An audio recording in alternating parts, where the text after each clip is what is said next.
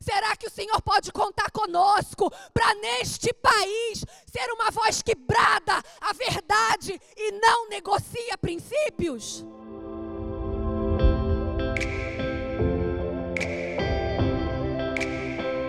Eu gostaria de compartilhar a paz do Senhor para a igreja. Eu gostaria de compartilhar com os irmãos essa noite uma passagem que se encontra no livro de Daniel, Daniel capítulo três, nós vamos ler alguns versículos, Daniel capítulo três, amém? Eu vou começar no versículo primeiro, essa passagem, acho que até quem não é crente conhece, né? Daniel capítulo três, versículo primeiro.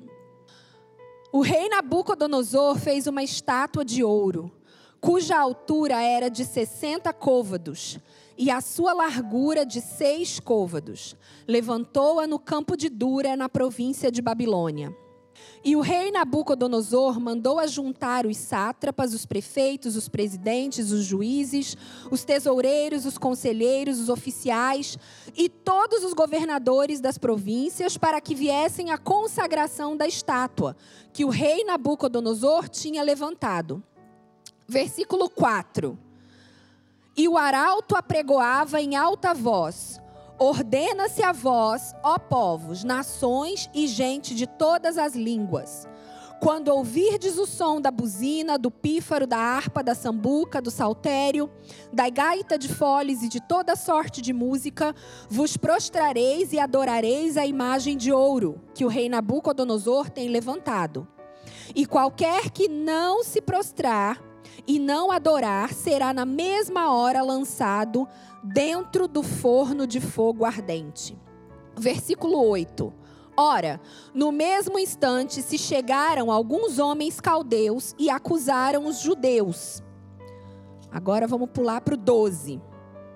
Há uns homens judeus que tu constituíste sobre os negócios da província de Babilônia, Sadraque, Mesaque e Abede-Nego. Esses homens, ó rei, não fizeram caso de ti. A, teu Deus, a teus deuses não servem, nem a estátua de ouro que levantaste adoraram. Então Nabucodonosor, com ira e furor, mandou chamar Sadraque, Mesaque e Abede-Nego. E trouxeram a esses homens perante o rei. Falou Nabucodonosor e lhes disse: é de propósito, ó Sadraque, Mesaque e Abede-Nego, que vós não servis a meus deuses, nem adorais a estátua de ouro que levantei? Agora, pois, se estáis prontos, quando ouvirdes o som da buzina, do pífaro, da cítara, da harpa, do saltério, da gaita de foles e de toda sorte de música, para vos prostrardes e adorardes a estátua que fiz, bom é. Mas se não a adorardes, sereis lançados na mesma hora, dentro do forno de fogo ardente. E quem é o Deus que vos poderá livrar das minhas mãos? Responderam Sadraque, Mesaque e Abede-Nego e disseram ao rei Nabucodonosor: não necessitamos de te responder sobre este negócio. Eis que o nosso Deus, a quem nós servimos, é que nos pode livrar. Ele nos livrará do forno de fogo ardente e da tua mão, ó rei.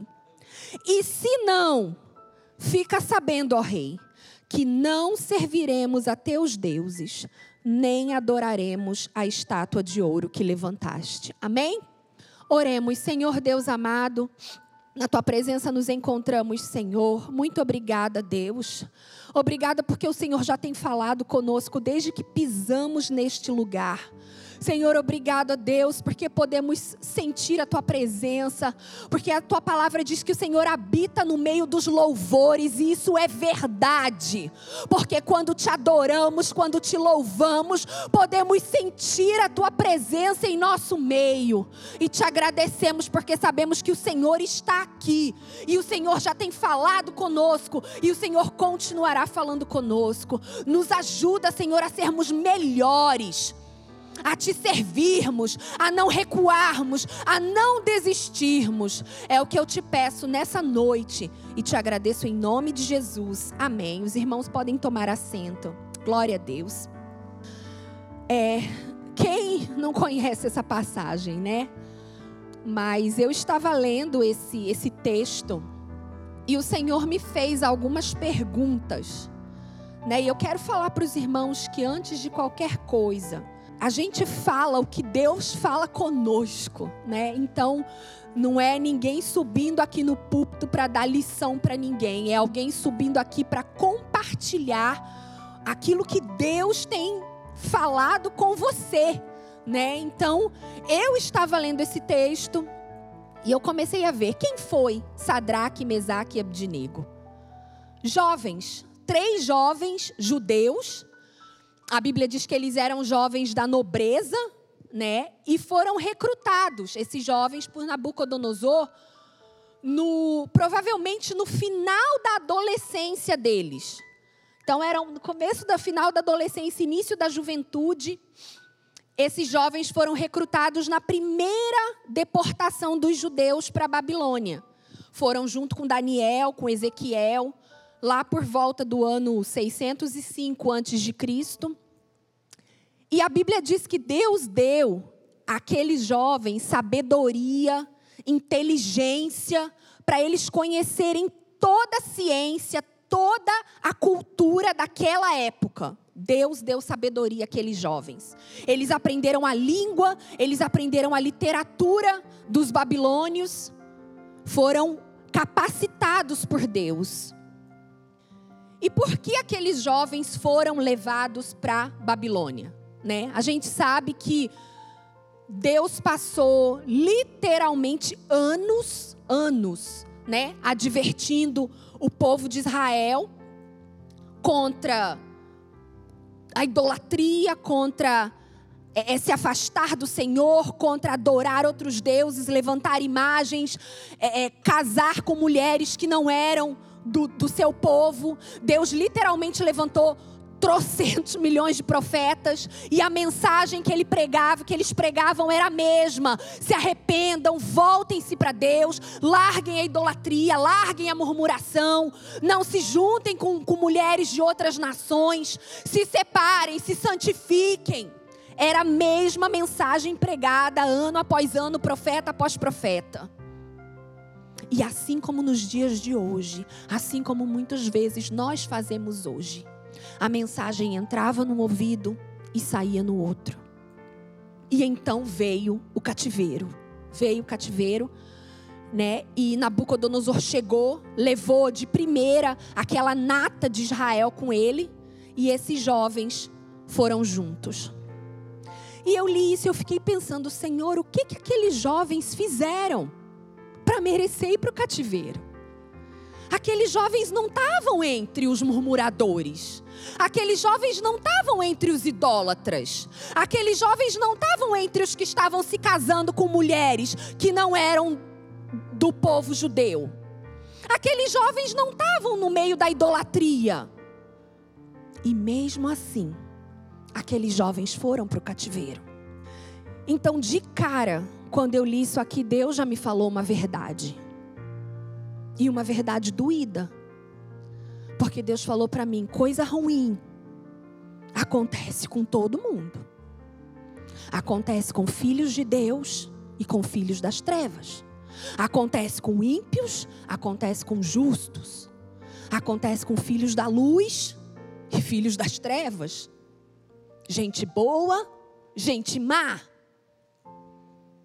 Nós vivemos num mundo caído.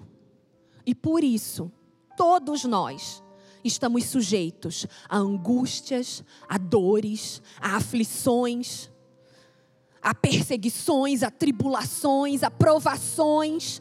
E não é porque estamos na presença de Deus que estamos imunes a essas coisas. E isso é uma verdade doída.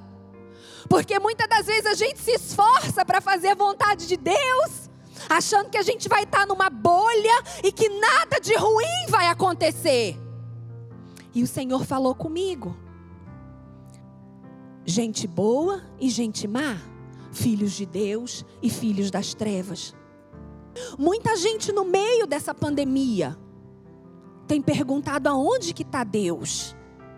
Porque se Deus é tão bom, por que Ele permite isso? Onde está Deus? Deus está onde Ele sempre esteve. Aonde Ele sempre esteve. A humanidade caída, a humanidade pecadora é que tem ignorado Deus, que não quer saber de Deus, e no momento ruim a gente pergunta onde está Deus, e a culpa da pandemia é dele. Deus está onde ele sempre esteve. Aqueles jovens serviam a Deus, aqueles jovens eram tementes a Deus, e mesmo assim foram levados para o cativeiro, lá na Babilônia. Eles mesmos não tinham feito, não tinham feito nada para merecer aquilo. E a primeira pergunta, Deus me fez duas perguntas lendo esse texto. A primeira pergunta que Deus me fez foi: Ludmila, será que eu posso contar com você para permanecer fiel no cativeiro? Será que eu posso contar com você para você não negociar princípios, mesmo no meio de outros povos, mesmo no meio de um mundo contaminado, mesmo no meio de um mundo caído, de um sistema dominado por Satanás? Eu posso contar com você hoje para não negociar princípios? Eu posso contar com você para se manter fiel lá no cativeiro, lá na Babilônia, lá no meio de outras culturas, de outros povos, no meio do pecado, no meio da contaminação, no meio da podridão. Eu posso contar com você para não negociar princípios. Como eu falei aqui antes, aqueles jovens, eles foram levados para a Babilônia, provavelmente no final da adolescência deles. Eles eram jovens, jovens cheios de sonhos. Você já foi jovem um dia? Tem jovens aqui. Jovem é energia, é garra, é sonho, é projeto, é desejo, é plano, é tudo. E eles pegam aqueles jovens cheios de sonhos, Sadraque, Mesaque, Abede-Nego, Daniel, cheio de vida, cheio de projetos, e levam aqueles jovens para o cativeiro. E chegando lá, eles têm que aprender a língua, eles têm que aprender a cultura, a literatura, os costumes da Babilônia, eles têm que aprender tudo aquilo. Mas sem deixar que nada daquilo influenciasse a essência deles. Nada que eles aprenderam na Babilônia alterou um milímetro de quem eles eram em Deus. Um milímetro. E Deus tem falado isso comigo. O que que Deus falou comigo? Queridos, o que nós já sabemos. Nós somos desse mundo, nós, nós estamos nesse mundo, mas não somos deste mundo. Estamos aqui, mas não somos aqui. A, daqui a palavra de Deus diz que somos cidadãos do céu. Não podemos querer estar nesse mundo fazendo o que o mundo faz. Não podemos estar aqui querendo viver como o mundo vive. O Senhor nos tirou do Brasil, nos trouxe até aqui. Não foi para que os Estados Unidos alterassem a nossa essência. Não foi para que o dólar governasse a nossa vida. Estamos em outra cultura, estamos em outro lugar, mas a nossa essência permanece aqui, na palavra de Deus. Será que o Senhor pode contar conosco para neste país ser uma voz que brada a verdade e não negocia princípios? Será que o Senhor pode contar conosco para ser uma voz que não se impressiona com os Estados Unidos da América? Agradecemos a Deus por essa nação, mas a nossa essência é a palavra de Deus. Aqueles jovens foram levados cativos para a Babilônia. Mas a Babilônia, eles entraram na Babilônia, mas a Babilônia não entrou neles. Em momento algum, a Babilônia entrou na vida daqueles jovens. E lendo esse texto, eu fiquei pensando nos pais deles. E na importância que nós, que temos filhos, como pais cristãos, a importância que nós temos na vida dos nossos filhos. Porque eu pensei, Sadraque, Mesaque, Abede-Nego, Daniel, rapazes, Chegaram lá na Babilônia. Aonde que esses jovens aprenderam a temer a Deus? Aonde que esses jovens aprenderam a ser apaixonados por Deus? Será que foi na escola? Será que foi indo para a sinagoga sábado? Eu acho que não foi. Eu acho que foi em casa. Eu acho que foi com pais que não estão nem aqui na Bíblia escrito o nome deles, mas que ensinou aqueles jovens a temerem a Deus, a obedecerem às leis de Deus, a não se dobrarem a outros deuses, mesmo em terras estranhas. E aqueles jovens cresceram dispostos a dar a vida, se fosse preciso, para não se corromperem. Quem fez isso com esses jovens? Será que foi a escola? Eu acho que não foi. Eu acho que foram os pais. E o Senhor perguntou para mim: como estamos criando os nossos filhos? Foi outra pergunta que Deus me fez, porque vida fala mais do que palavras. Vida fala mais do que palavras. Será que os nossos filhos têm nos visto orar, ler a Bíblia, vir para a igreja, mesmo cansado? Porque não é pecado vir para a igreja cansado, não é pecado vir para a igreja sem vontade de vir para a igreja. Não é pecado é ficar em casa, mas vir sem vontade de vir não é pecado. Será que os nossos filhos têm nos visto vir sem vontade, vir cansado, vir exausto, mas vir? Será que eles têm visto comprometimento, amor pela palavra de Deus, amor pelos mandamentos do Senhor? Falamos mais com a nossa vida do que com a nossa boca. E o inimigo, ele não está brincando, queridos, de investir nessa geração. Eu tenho certeza que vocês sabem disso, que vocês veem notícia do mesmo jeito que eu vejo. Porque quando, eu lembro quando eu era pequena, minha avó contava as mesmas histórias quinhentas vezes. E uma das histórias que ela amava contar era de perseguição de cristão. E que os cristãos eram perseguidos. E ela chorava, e era um drama. E eu escutava aquilo. E era um negócio assim que parecia que era lá, no tempo da tataravó. Que era uma, ai, vó, que cansaço. A senhora falando de perseguição. Porque antes era uma coisa lá longe. E hoje... Hoje a gente vê crente sendo perseguido, sendo morto, sendo decapitado. Hoje a gente está vendo pastor sendo processado, sendo julgado, porque sobe no púlpito da sua igreja para falar contra pecado, para falar contra aborto, para falar contra pornografia, para falar contra homossexualidade, contra ideologia de gênero, porque agora tudo é racismo, tudo é homofobia, a gente não pode falar mais nada. E as pessoas estão sendo processadas. Então agora a perseguição não está lá no tempo da vovó. A perseguição está no quintal da nossa casa. Está no quintal da nossa casa.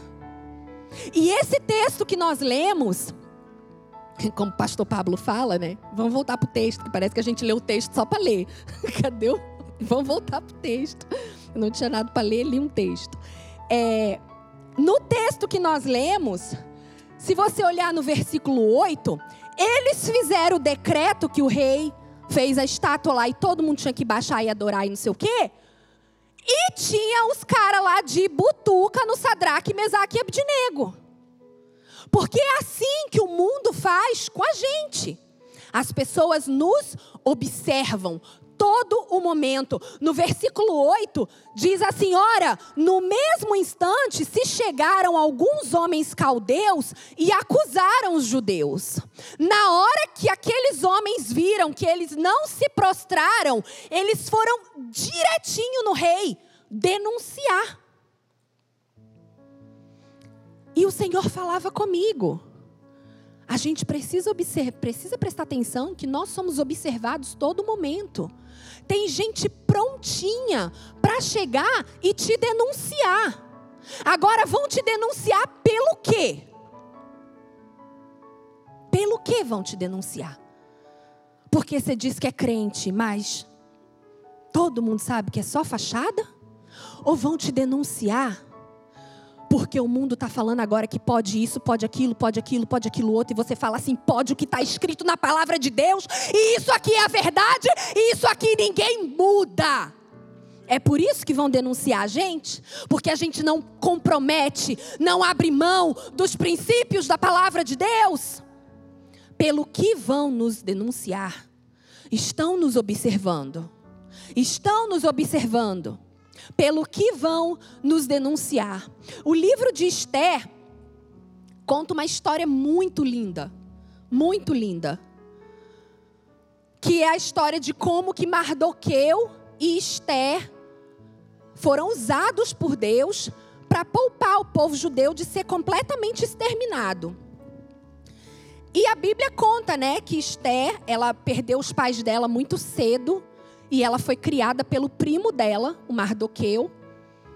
E Mardoqueu, ele era um dos judeus que t- tinham sido exilados lá na Babilônia. E ele, é, a Bíblia diz que eles moravam em Susã, que era a capital do Império Persa naquele momento, comandado pelo rei Assuero. Queria só chegar no rei. Quando Assuero, Assuero tinha uma rainha, Vasti. Um dia a mulher acordou, sei lá, se ela estava na T P M, o que, que ela tinha, não quis chegar na presença do rei. Falou, hoje eu não estou afim. Aí ele falou, então vamos arrumar outra rainha. Mandou lá escolher umas mulheres e Esther estava entre as candidatas. A Bíblia diz que o nome de Esther era Adassa, que era um nome judeu, mas eles trocaram o nome dela para Esther, que é um nome persa. E Mardoqueu falou para ela, você entra ali naquele lugar e você cala essa boca. Você não conta para ninguém que você é judia. Não fala o seu povo, não fala a sua origem, não fala nada. Deixa eles pensar que tu é persa e vamos que vamos. E Esther foi junto com as meninas lá, bonita. E no meio de todas aquelas meninas belas, virgens, o rei Assuero se encantou com Esther e escolheu ela como rainha. Só que junto lá do rei tinha um oficial. Um oficial da corte chamado Amã. E a Bíblia diz que em determinado momento, aquele homem foi promovido. Quando ele, quando ele foi promovido, Amã foi promovido, todos os servos do rei tinham agora que se prostrar. Eles tinham um negócio com se prostrar, né? Eu vou te contar. Todos os servos do rei tinham que se prostrar, se curvar diante de Amã. E Mardoqueu, que tinha alguma função lá no palácio, porque a Bíblia diz que ele tinha alguma função. Quando ele soube desse decreto, que Amã tinha que se prostrar lá diante de Amã, ele falou, não vou. E simplesmente, toda vez que a Amã estava lá, todo mundo passava, se prostrava, se dobrava. E Mardoqueu, nada. Não se dobrava, não se prostrava. E eu queria ler com vocês, Esther, capítulo três. Eu queria ler só alguns versículos, porque... E essa passagem é bem, bem interessante. Esther, capítulo três, o versículo três. Falava assim, então... Os servos do rei, que estavam à porta do rei, disseram a Mardoqueu, por que traspassas o mandado do rei? Sucedeu, pois, que, dizendo-lhes ele isto, de dia em dia, e não lhes dando ele ouvidos, o fizeram saber a Amã. Então, todos os dias falavam para Mardoqueu, Mardoqueu, se prostra, você está desobedecendo o rei. E ele simplesmente não estava nem aí. Aí eles foram, está dizendo aqui, de, fizeram saber a Amã, foram contar para Amã. Estamos sendo observados. Para ver se as palavras de Mardoqueu se sustentariam. Porque Mardoqueu falou para eles que era judeu. Vai entender. Vendo, pois, Amã, que Mardoqueu não se inclinava, nem se prostrava diante dele, Amã se encheu de furor. Porém, em seus olhos, teve em pouco pôr as mãos só sobre Mardoqueu. Então, o que, que aconteceu? Amã se estressou, porque Mardoqueu não queria obedecer. Só que ele falou, peraí, Mardoqueu já me falou que ele é judeu. Então, eu não quero pegar só ele. Eu quero pegar todos os judeus. Então, ele falou, Amã, pois, procurou destruir todos os judeus que havia em todo o reino de Assuero, ao povo de Mardoqueu. Aí você chega no capítulo oito, aonde Amã, no versículo oito, desculpa. Versículo oito, aonde Amã vai até o rei. E a Bíblia fala assim: e Amã disse ao rei Assuero: existe espalhado e dividido entre os povos, em todas as províncias do teu reino, um povo, cujas leis são diferentes das leis de todos os povos, e que não cumpre as leis do rei, pelo que não convém ao rei deixá-lo ficar. Queridos, esse versículo falou muito comigo. Porque você vê que Mardoqueu chegou para Esther e falou o que para ela? Minha filha, fica quieta. Não fala para ninguém que você é judia, não revela o seu povo, não revela a origem do seu povo. Só que na hora que chegou um decreto falando para Mardoqueu, você tem que se prostrar diante de Amã. Ele falou: eu não quero saber se vão descobrir que eu sou judeu, se vão saber que eu não sou, mas diante desse homem eu não me prostro. E por causa desse atrevimento de Mardoqueu, o rei Assuero assinou um decreto para exterminar todos os judeus. Todos. Porque Amã chegou na presença de Assuero e falou assim: existe espalhado aqui no meio um povo, tem um povo aqui que as leis deles são diferentes. Eles são diferentes. Eles não querem obedecer a tua lei, Assuero, porque as leis deles são outras. O Deus deles é outro. O costume deles é outro. Existe um povo. Queridos, nós somos este povo e Deus conta conosco. Nesses últimos dias, Deus conta conosco. Existe um povo aqui nessa terra que não pode se calar nesses últimos dias, que não pode aceitar negociar princípios, mesmo que toda a nação corra risco de ser exterminada. Mardoqueu, na hora que falou, eu não vou me prostrar, eu sou judeu. Você acha que ele sabia que Deus ia dar o livramento e que Assuero ia estender o cetro? E, e ele não sabia. Mas ele falou: eu não me prostro diante de Amã, independente das consequências. Independente das consequências. Nós somos esse povo. Nossas leis não são as leis desse mundo. Nós não andamos como esse mundo anda, nós não vivemos como esse mundo vive. E nós não podemos simplesmente aceitar essas aberrações que agora estão sendo colocadas como verdades para nós. Não, não, não temos mais pessoas propriamente ditas para a gente se dobrar, mas temos leis, temos regras, temos coisas que vão totalmente contra a palavra de Deus, os ensinamentos de Deus. E o Senhor nos pergunta essa noite. É essa pergunta que Deus fez para mim, eu estendo para você. Estamos dispostos a permanecer fiéis, mesmo no cativeiro? Estamos dispostos a não negociar princípios? E a segunda pergunta que Deus me fez foi lendo o texto de Daniel, lá no capítulo três,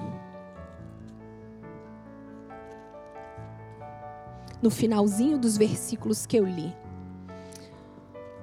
A última pergunta que o Senhor me fez foi: e se eu não fizer? Deixa eu falar para você que dói. Dói, dá medo escutar um negócio desse.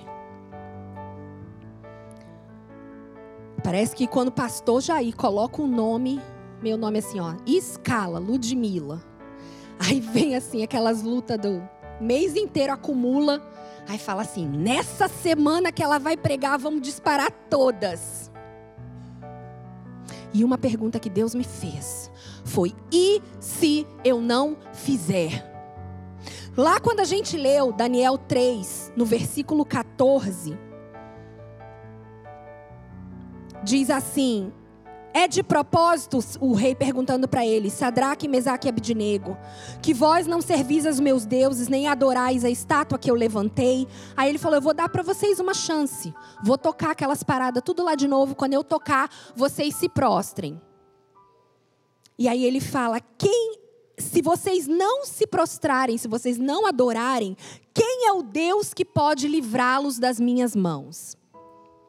E aí Sadraque, Mesaque e Abede-Nego falam para ele, a gente não precisa te responder sobre isso, com todo respeito, rei. Se nós formos atirados na fornalha, o Deus a quem servimos pode nos livrar. E ele nos livrará. Mas se ele não livrar, a gente não se prostra também não. Eu não sei você não, mas quando eu leio isso aqui, Deus falar para mim, Ludmila, eu posso contar com você? E se eu não livrar?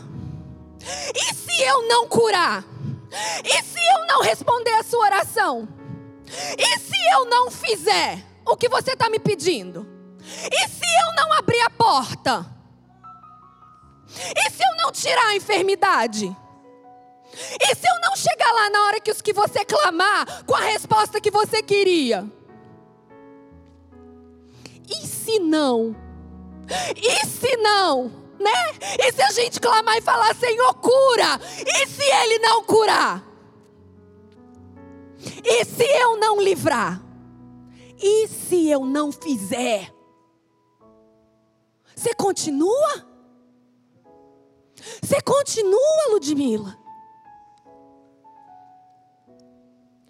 Sadraque, Mesaque e Abede-Nego estavam prestes a serem lançados numa fornalha de fogo ardente, porque eles não queriam se prostrar nem adorar a imagem do rei.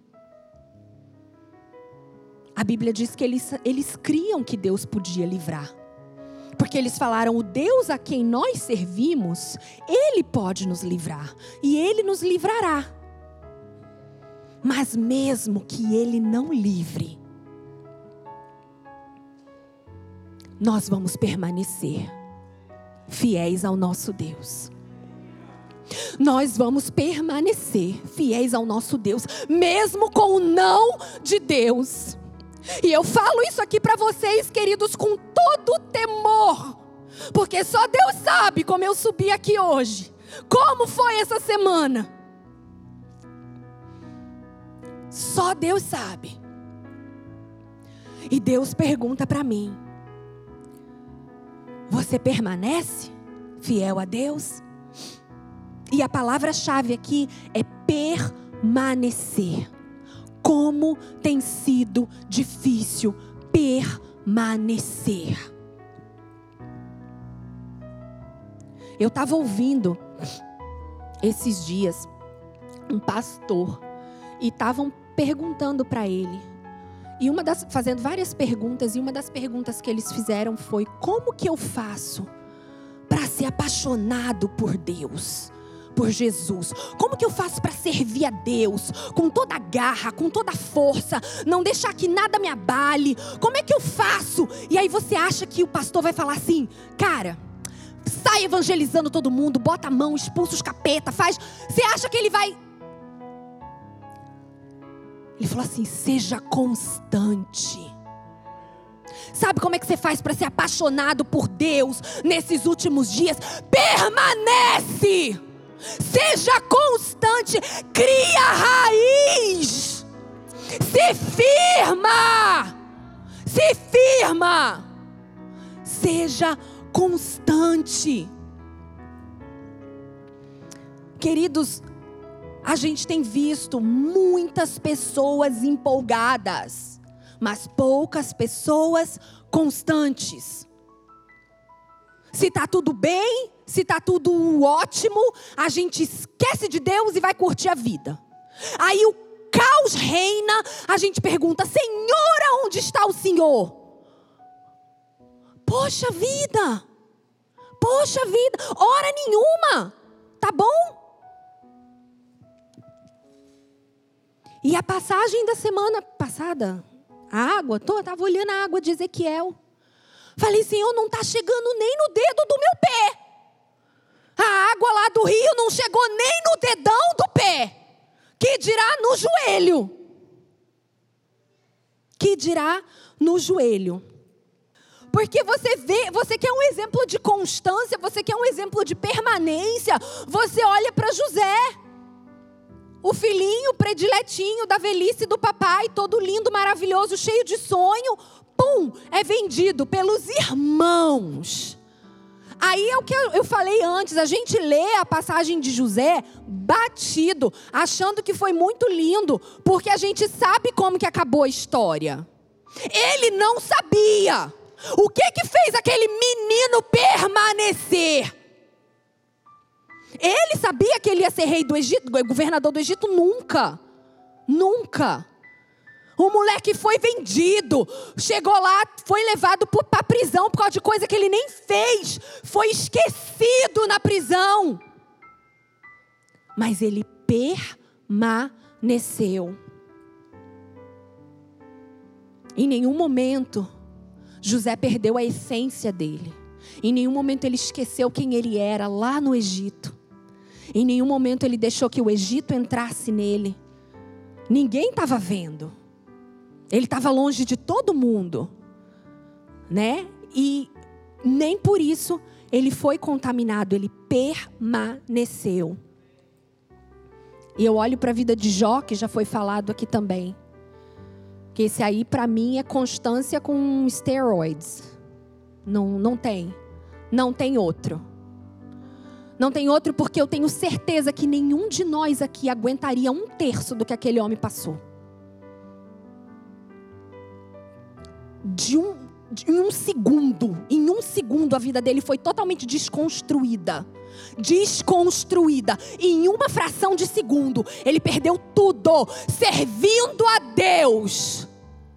Temente a Deus. E em fração de segundos, a vida dele foi totalmente desconstruída.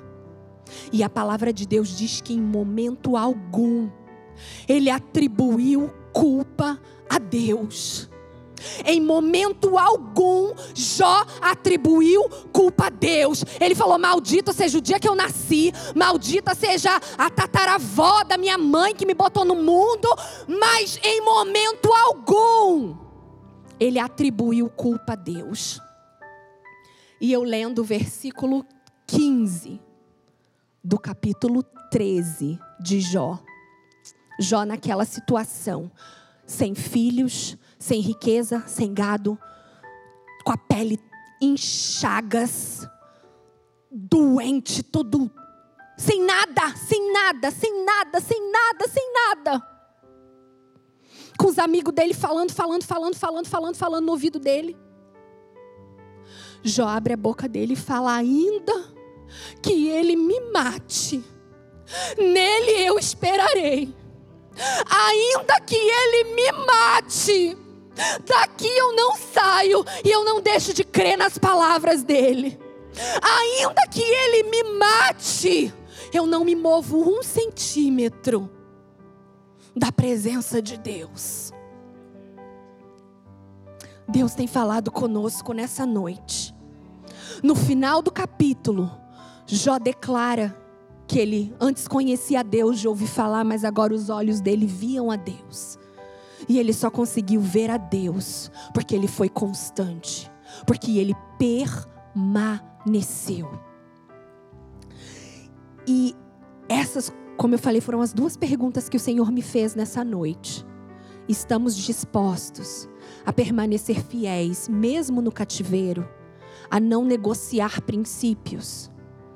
E a segunda, e se ele não fizer, você permanece? E se ele não fizer, você continua? A falar, olha, o mundo está te observando. Não se curve, não se cale, não tenha medo, não se dobre diante de leis, de, de, de, de, de doutrinas de homens, mas permaneça fiel à palavra do Senhor. E ainda que ele não faça, permaneça, permaneça. E eu gostaria de orar com você nessa noite. Senhor, te agradecemos, ó Deus, pela Tua palavra. Te louvamos, Senhor, porque cremos que o Senhor fala conosco e que o Senhor fala neste lugar. Senhor, por isso nessa noite eu venho te pedir que o Teu Espírito Santo continue falando aos corações dos Teus filhos. Senhor, porque o Senhor tem me perguntado, ó Deus, se nós estamos dispostos a não negociar a Tua verdade, em meio ao mundo que tem dito que agora é normal, tantas coisas que não são normais.